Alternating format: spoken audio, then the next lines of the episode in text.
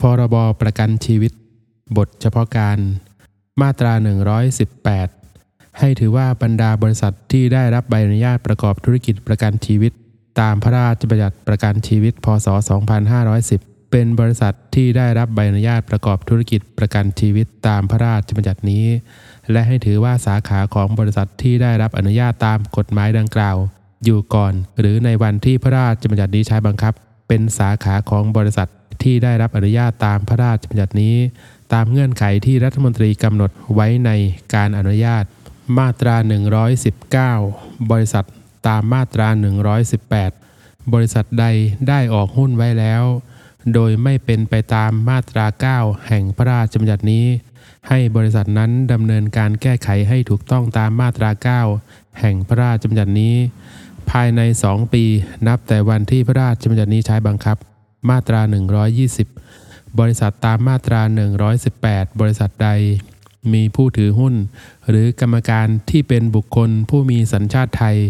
ต่ำกว่าอัตราที่กำหนดไว้ตามมาตรา 10 แห่งพระราชบัญญัตินี้ ให้คงมีผู้ถือหุ้น หรือกรรมการที่เป็นบุคคลผู้มีสัญชาติไทยในอัตราที่เป็นอยู่ได้ต่อไป มาตรา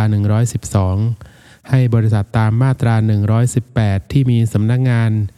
แยกออกจากสำนักงานใหญ่และประกอบการใด ๆ เพื่อประโยชน์ของบริษัทตามมาตรา 118 ยื่นขอรับอนุญาตเป็นสาขาให้ถูกต้องตามพระราชบัญญัตินี้ หรือเลิกสำนักงานนั้นเสีย ทั้งนี้ต้องดำเนินการให้แล้วเสร็จภายในหนึ่งปี นับแต่วันที่พระราชบัญญัตินี้ใช้บังคับ และภายในระยะเวลาดังกล่าวมิให้ถือว่า บริษัทตามมาตรา 118 ฝ่าฝืนมาตรา 17 มาตรา 122 ให้บริษัทตามมาตรา 118 วางหลักทรัพย์ประกันให้ถูกต้องตามมาตรา 20 แห่งพระราชบัญญัตินี้ ภายใน 1 ปีนับแต่วันที่กฎกระทรวงออกตามมาตรา 20 แห่งพระราชบัญญัตินี้ใช้บังคับ มาตรา 123 ให้บริษัทตามมาตรา 118 จัดให้มีการดำรงไว้ซึ่งเงินกองทุน ให้ถูกต้องตามมาตรา 27 แห่งพระราชบัญญัตินี้ภายใน 3 ปี นับแต่วันที่พระราชบัญญัตินี้ใช้บังคับ มาตรา 124 มิให้นำบทบัญญัติในมาตรา 34 แห่งพระราชบัญญัตินี้มาใช้บังคับ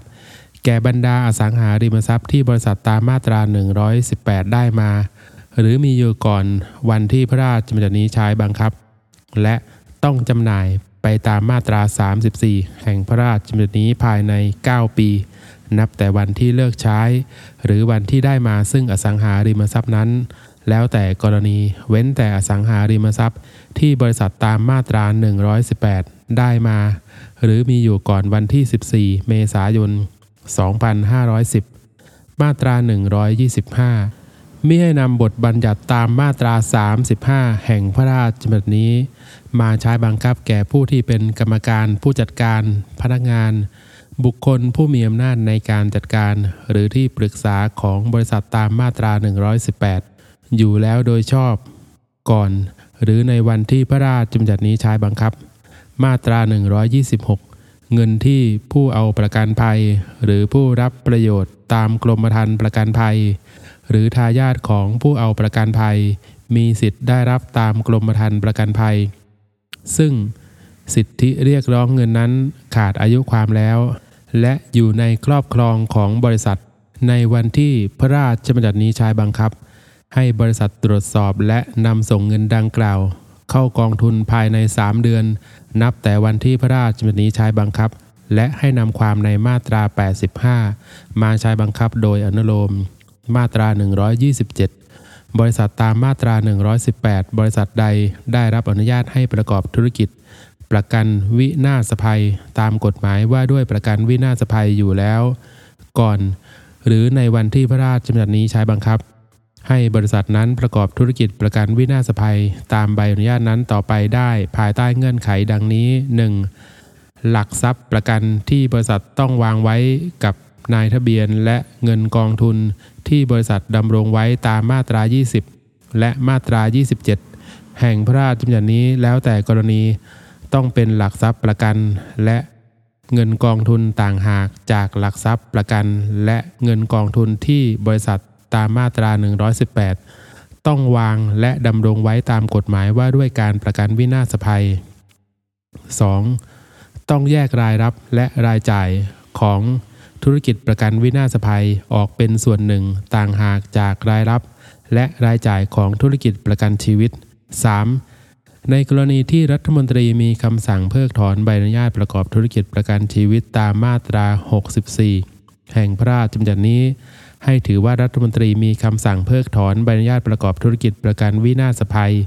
ของบริษัทตามมาตรา 118 นั้นด้วย ให้บริษัทตามวรรคหนึ่งจัดตั้งบริษัทขึ้นใหม่ เพื่อขอรับใบอนุญาตประกอบธุรกิจประกันวินาศภัย ตามกฎหมายว่าด้วยการประกันวินาศภัย โดยรับโอนบรรดาทรัพย์สินหนี้สิน ความรับผิดชอบตามกรมธรรม์ประกันภัย ตลอดทั้งพนักงานและลูกจ้างในส่วนของธุรกิจประกันวินาศภัยของบริษัทตามมาตรา 118 เป็นของบริษัทที่ตั้งขึ้นใหม่ นั้นให้แล้วเสร็จภายใน 8 ปี นับแต่วันที่พระราชบัญญัตินี้ใช้บังคับ หากไม่จัดตั้งบริษัทขึ้นใหม่ เพื่อขอรับใบอนุญาตภายในกำหนดเวลาดังกล่าว หรือปฏิบัติฝ่าฝืนมาตรานี้ ให้ถือว่าใบอนุญาตประกอบธุรกิจประกันวินาศภัยของบริษัทตามมาตรา 118 นั้น เป็นอันสิ้นอายุมาตรา 128 ในกรณีที่มีเหตุผลอันจำเป็นให้รัฐมนตรีมีอำนาจขยายระยะเวลาที่กำหนดตามมาตรา 119 มาตรา 121 มาตรา 122 และมาตรา 123 แห่งพระราชบัญญัตินี้ได้ เมื่อบริษัทตามมาตรา 118 ร้องขอโดยแสดงเหตุผลอันจำเป็นให้ปรากฏ แต่ระยะเวลาที่ขยายให้ดังกล่าว ต้องไม่เกิน 2 ปี นับแต่วันครบกำหนดระยะเวลาที่กำหนดไว้ตามมาตรา 119 มาตรา 121 มาตรา 122 และมาตรา 123 มาตรา 129 ให้ผู้ได้รับใบอนุญาตเป็นตัวแทนประกันชีวิต หรือใบอนุญาตเป็นนายหน้าประกันชีวิตตามพระราชบัญญัติประกันชีวิต พศ 2510 เป็นผู้ได้รับใบอนุญาตเป็นตัวแทนประกันชีวิต หรือนายหน้าประกันชีวิตตามพระราชบัญญัตินี้ แล้วแต่กรณี มาตรา 130ให้ผู้ได้รับใบอนุญาตเป็นตัวแทนประกันชีวิต และใบอนุญาตเป็นนายหน้าประกันชีวิตตามพระราชบัญญัติประกันชีวิต พศ 2510 ในขณะเดียวกัน แจ้งการเลิกกระทำการเป็นตัวแทนประกันชีวิต หรือนายหน้าประกันชีวิตอย่างใดอย่างหนึ่ง ต่อนายทะเบียนภายใน 2 เดือน นับแต่วันที่พระราชบัญญัตินี้ใช้บังคับ และเมื่อพ้นระยะดังกล่าว หากผู้ใดมิได้แจ้งการบอกเลิกการเป็นตัวแทนประกันชีวิต หรือนายหน้าประกันชีวิตอย่างใดอย่างหนึ่ง ต่อนายทะเบียน ให้ถือว่าใบอนุญาตเป็นนายหน้าประกันชีวิตของผู้นั้นสิ้นสุดลง ตั้งแต่วันสิ้นระยะเวลาให้แจ้งการบอกเลิกดังกล่าว มาตรา 131ให้บรรดากฎกระทรวงประกาศ หรือเงื่อนไขในการอนุญาตที่ออก หรือกำหนด ซึ่งใช้บังคับอยู่ก่อน หรือในวันที่พระราชบัญญัตินี้ใช้บังคับ ยังคงใช้บังคับได้ต่อไปเท่าที่ไม่ขัด หรือแย้งกับบทบัญญัติแห่งพระราชบัญญัตินี้ จนกว่าจะได้มีกฎกระทรวงประกาศ หรือเงื่อนไขที่ออก หรือกำหนดตามพระราชบัญญัตินี้ใช้บังคับ ผู้รับสนองพระบรมราชโองการ อานันต์ปัญญารชุน นายกรัฐมนตรี อัตราค่าธรรมเนียม 1. คำขอรับใบอนุญาตประกอบธุรกิจประกันชีวิต 4 0 0 0 0 0 บาท ใบอนุญาตประกอบธุรกิจประกันชีวิต 4 ล้านบาท 3. ใบอนุญาตประกอบธุรกิจประกันชีวิตกรณีการควบคุมบริษัท 200,000 บาท 4. ใบอนุญาตให้เปิดสาขาของบริษัท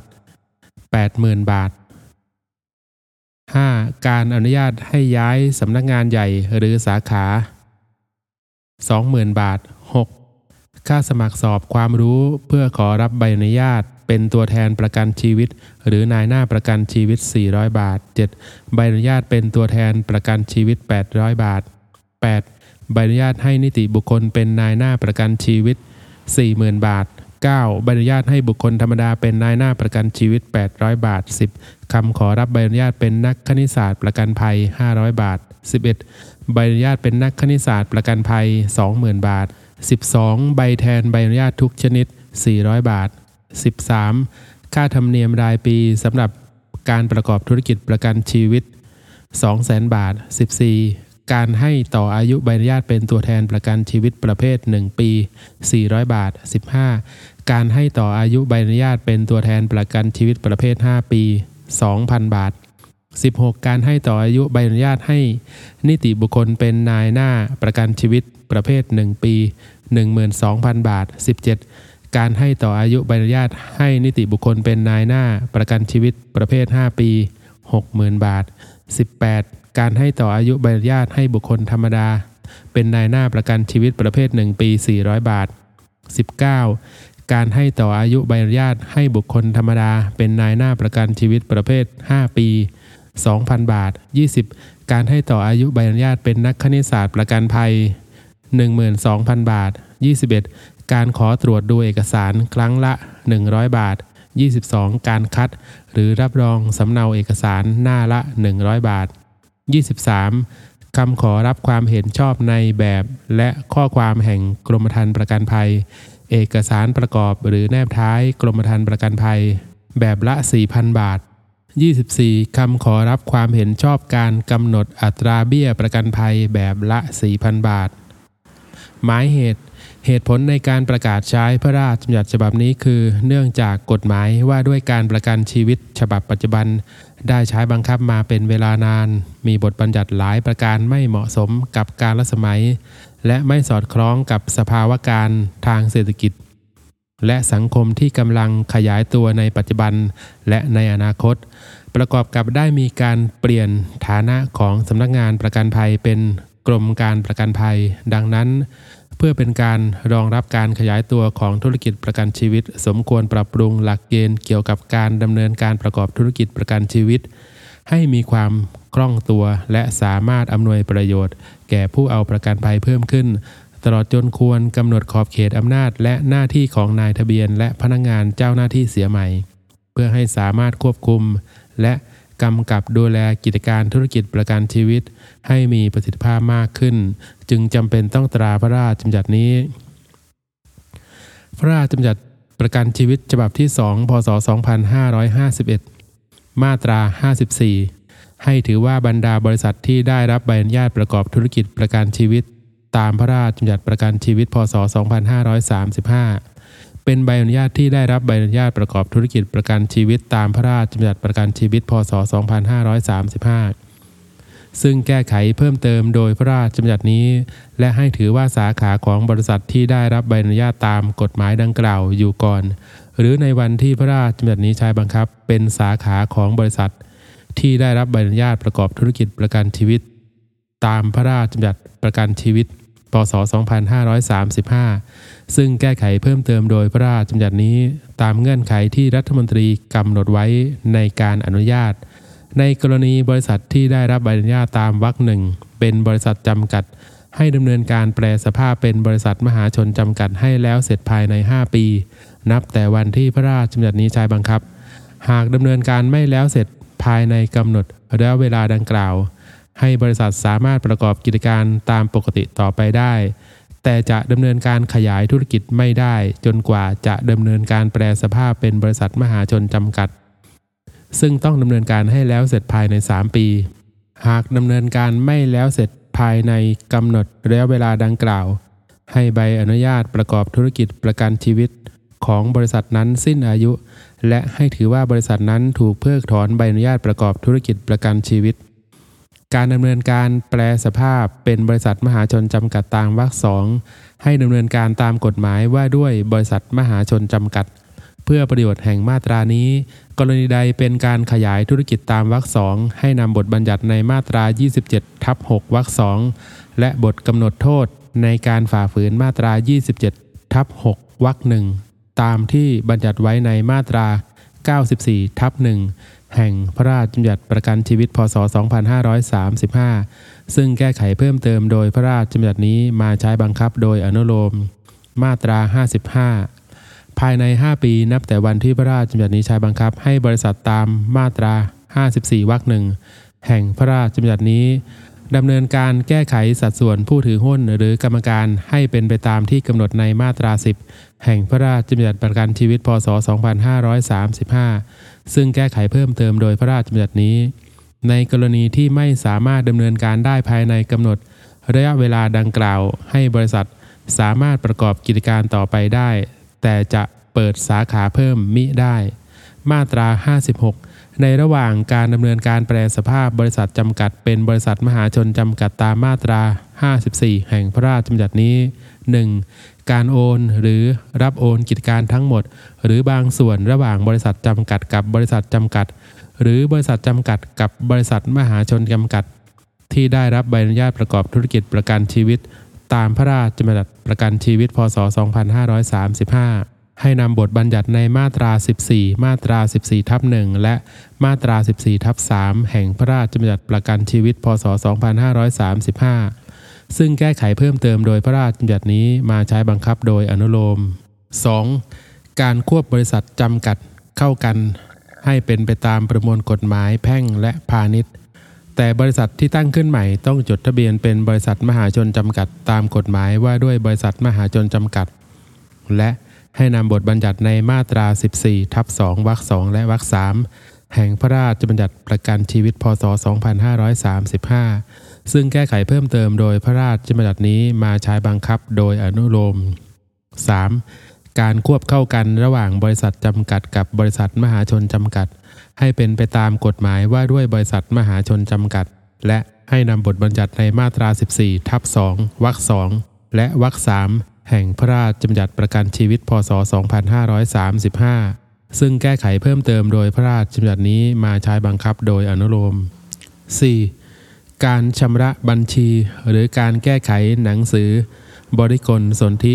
ในกรณีที่บริษัทจำกัดที่ได้รับใบอนุญาตประกอบธุรกิจประกันชีวิตตามพระราชบัญญัติประกันชีวิต พศ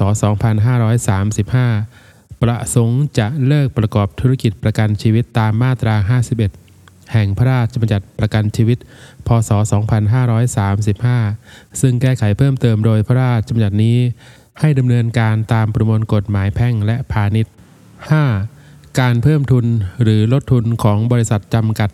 ตามมาตรา 53 วรรค2หรือวรรค3แห่งพระราชบัญญัติประกันชีวิต พศ 2535 มิให้นำบทบัญญัติในมาตรา 1220 มาตรา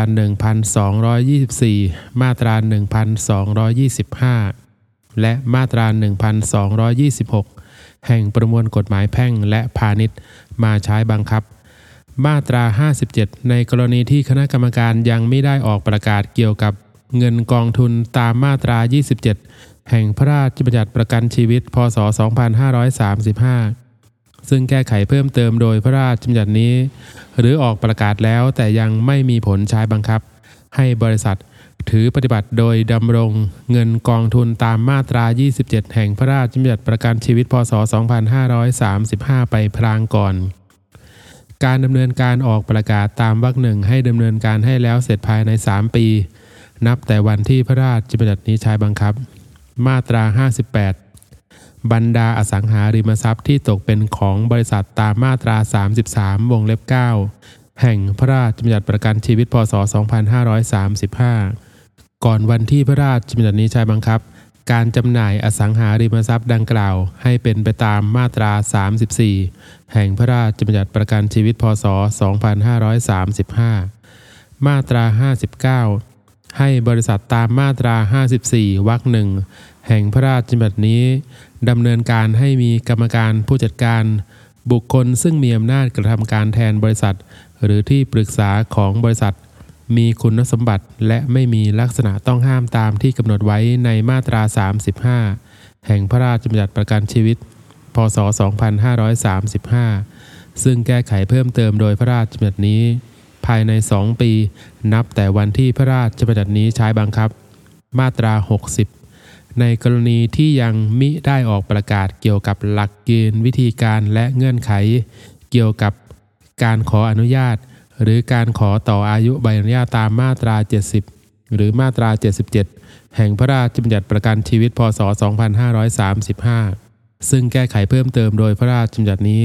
หรือมีการออกประกาศแล้วแต่ยังไม่มีผลใช้บังคับ